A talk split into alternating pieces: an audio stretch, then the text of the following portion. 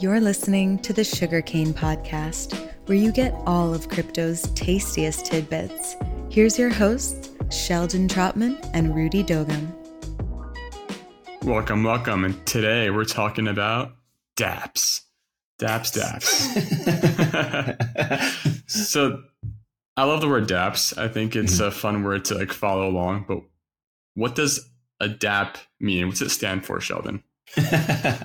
so a DApp, uh, D app also referred to. So it's a decentralized application. So it's kind of like instead of taking an existing mobile app or a website that it's owned by one company, one organization kind of can choose to update or control it.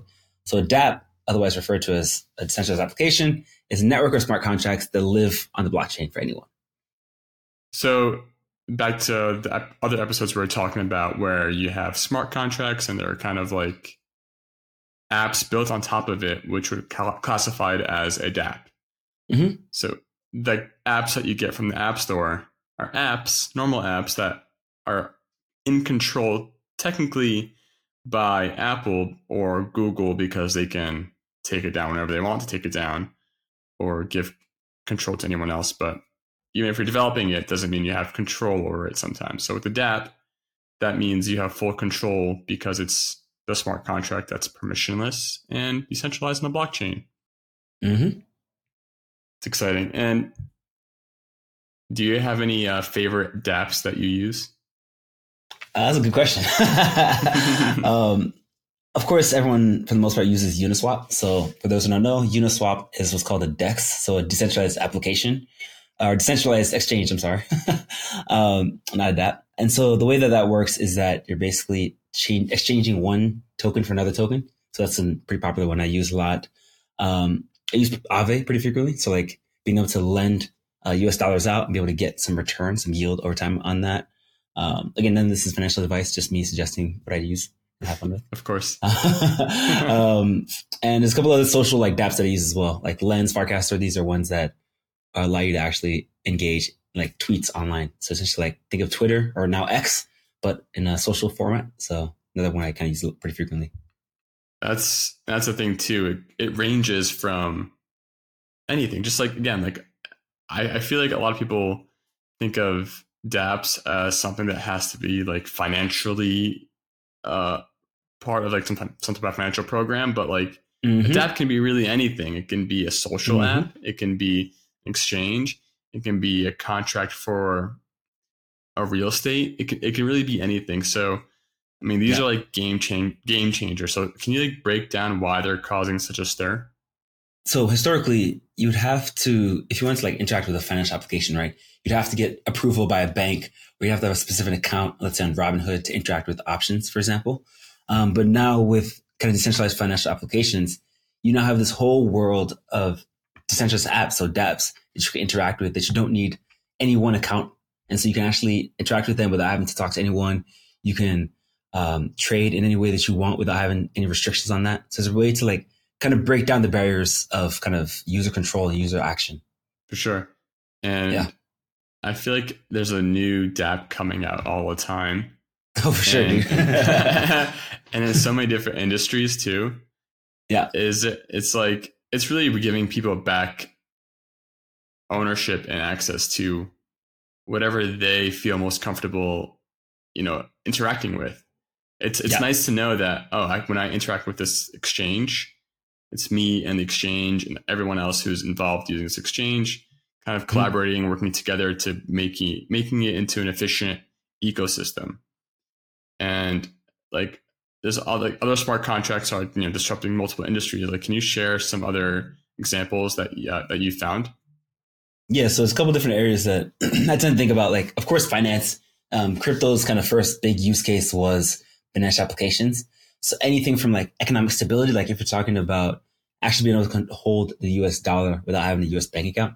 So like, for example, yeah. someone who's in another country, we talked about that before, where like your actual base currency for your countries gets like devalued pretty efficient quickly.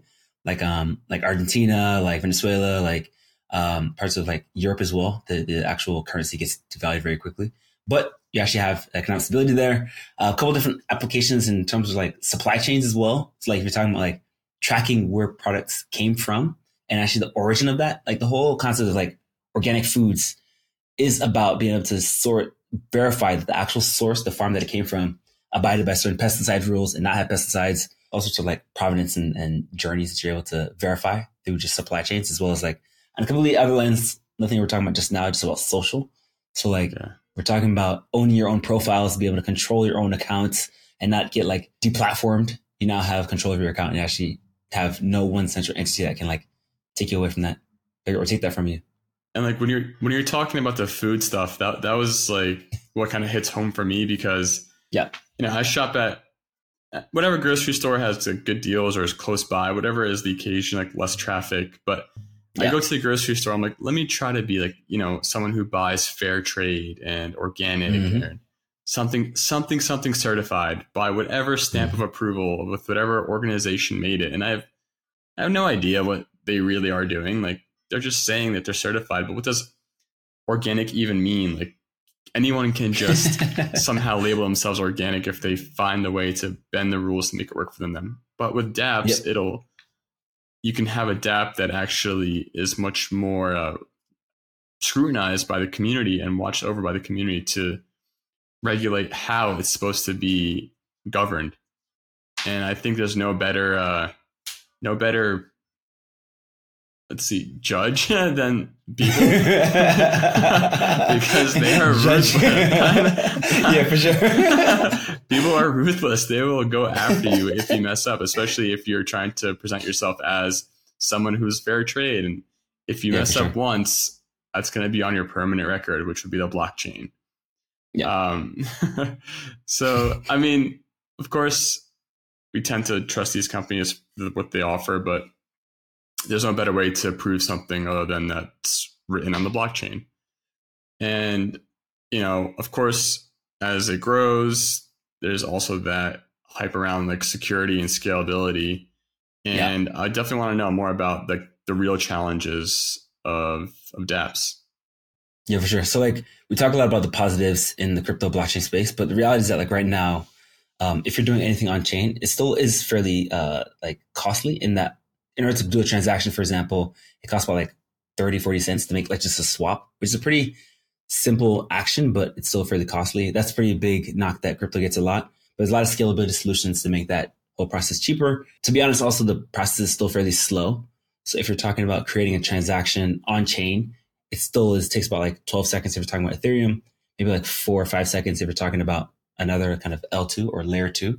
Um, but again, those are more solutions that there are more solutions that are coming out that help kind of make things more efficient and faster there as well. So I'm certain over time, both the cost, the um, the speed, the security will all get improved um, as, as we go further. So give it another like two three years, I think things will get a lot faster and better. Yeah, exactly. And yeah, that's the other thing. People don't want to keep paying more for something. So obviously now, with such a high demand or high gas fees, you don't want to pay a lot of money to find out your food's organic or not. Uh, yeah. Unless you're using something like sugarcane. Yes. Plug. yeah, no. The, all your problems away. Get rid of the gas, the cost, the speed. it's the future. It's what's yeah, going to happen. That's the new technology that's growing in our system is abstracting all that away, using smart contract wallets, get all that stuff. Yeah, for sure. As cheap as possible. We're working on yeah. it, folks. Don't worry. It's coming.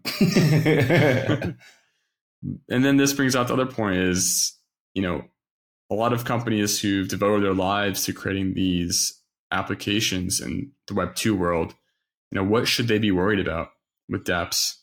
So yeah, so like um, you're seeing that big tech companies, like for example PayPal, uh, recently getting more deeper into the kind of blockchain cryptocurrency space, just because they see that's where the future is going, where people now have uh, more control over their assets and they want to do things without having barriers and restrictions on them.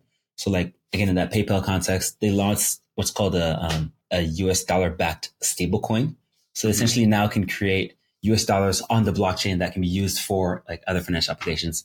And so you definitely see a lot more companies like I know JP Morgan also has a big arm, Visa has a big arm, MasterCard also has a big arm. So like a lot of these big companies are realizing that here's writing on the wall. This is where the future is going for finance. Um, let's start getting into that and building technology there so we can get ahead of the curve. Exactly. And I, for one, do appreciate when large companies like you know PayPal, Visa, Mastercard, these banking systems are working with new technology because it's hard to remember that once something has momentum, like Mhm. the internet did, or like blockchain and crypto does have now, it's hard to stop it. And if you see something disrupting your current technology or your current systems, it's not Mhm. necessarily a bad thing. It's just a signal for you having a new opportunity to grow, to grow with it. Yeah. Otherwise, if you try to stop it or halt it or just talk poorly about it until you realize, oh no, I have to adopt or get held back, um, it's just, it's not a pretty look. Yeah, yeah, not like uh, we talked a lot about just like financial financial companies, but like even like um, Starbucks, they also got into the to the NFT Yeah. game. Uh, Nike got into the NFT game. Adidas got into it. Reddit also is pretty pop, pretty uh, big into the NFT um, game as well. So like a lot of companies who are non like financial in nature are also seeing blockchain as the, the next emergence of internet technology, internet ownership of assets. So it's a huge thing to start thinking about and get into. Exactly. And for anyone who's trying to build a DApp, what would be your go to advice for them? Yeah, honestly, like how I got into it, uh, this was back in 2016, 2017. I just looked at a bunch of YouTube videos, to be honest. like, especially now, like YouTube has been so like good at putting out high quality content, like the Sugarcane podcast, um, Yes. of like how you can actually break down code, look at like actual um, how these smart contracts work. Um, so definitely, uh, my go-to source for me at least is, has been YouTube. Yeah, for sure. I'm definitely a Yeah. visual learner too. I need to see Yeah, things happening for me to learn, and then I Yeah. read on the side. But yeah, I mean that's like that's the whole essence of a DApp. It's the idea or the imagination of it is more complicated than it really is. It's basically what you were doing today with regular applications. Yep. Rather, instead of building in a more private fashion, it's built in a more public fashion and more accessible to anyone. And it's directly integrated with blockchain ecosystem, whichever blockchain you use um, that can support a DApp. And yeah, it's more of a decentralized form to bring an app to the world. hmm Yeah. You'll start to see like a lot of mobile applications and websites start to have like blockchain enabled technology that you won't actually even feel, but you'll be able to get the benefits of like ownership and sovereignty. Um, and those are kind of benefits that you get over time just by using blockchain technology. So they'll definitely come a lot more to more simple solutions. Hell yeah. So Yeah. well, uh, we're excited to see what dApps you'll publish here, but Yeah. thank you again for listening and we'll see you next week for some more tasty tidbits. The tastiest of tidbits. See ya. see you. See you.